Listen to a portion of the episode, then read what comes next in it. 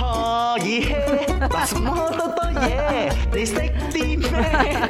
唔係你識啲咩啊？我笑係因為 rabbit 一定 bunny 嘅咧，應點該兩解個都係因為泰森同我拗喎，哦我嗰個 rabbit 佢同我講 bunny 誒 rabbit 係 bunny，係咯？點解有 bunny 係咯，呢我一唔知喎個？嗯我聽日出啦呢一題。唔好啦，今日啊關於兔仔嘅動物題就係兔仔嘅耳仔咁長，愛嚟做咩嘅咧？A 係攞嚟散熱嘅，B 係攞嚟 balancing 嘅，C 係攞嚟 defend 嗯嘅。 D 就係冚唪唥都係嘅。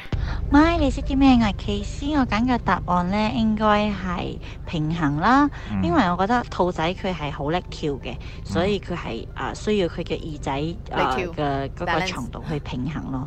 同埋野兔呢，野兔我睇過啊，係啊我嘅屋企河邊係有啊野兔三巴嘅，哦所以呢就會啊哦周不時會睇到野兔嘅，馬來西係好亞都 cute 有㗎野兔㗎，原來。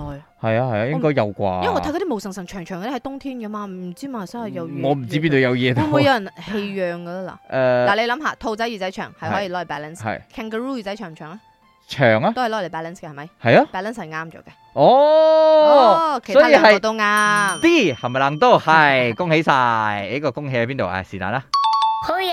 係啦，咁啊原因咧就係防誒攞嚟散熱啦，大家知佢豎起嚟其實係真係佢嘅毛比較長啊嘛，係係需要一個地方嚟散熱嘅，好似我哋出汗咁解但啦，係防禦又點解釋咧？係攞嚟聽咯。啊，真係頭先離我估係嘅啦係，啱離嘅。遠嚟嘅話，佢就就會因為兔仔嗰個巢穴啊啊係喺地下嘅，哦哦，哦所以有啲咩佢就會鼠翻入去咯，哦，即係佢攞嚟聽咯，因為佢自己冇 defense 能力噶嘛，係佢唔可以同你打過去，佢唔係識 k a 佢 n g 跳啊又跳唔得快過人，嘛，誒呃係啦，因為佢係真係細細隻咁好樣。好多動物都係佢天敵嚟嘅，啊所以係真係嗰個耳仔係希望自己可以聽得快啲，然之後閃得快脆啲咁解。所以 Tony 阿明唔好沉，今日我揀 D 冚唪唥都而次啱。咧，過新年 want to go。可以嗱什麼多多嘢，你識啲咩？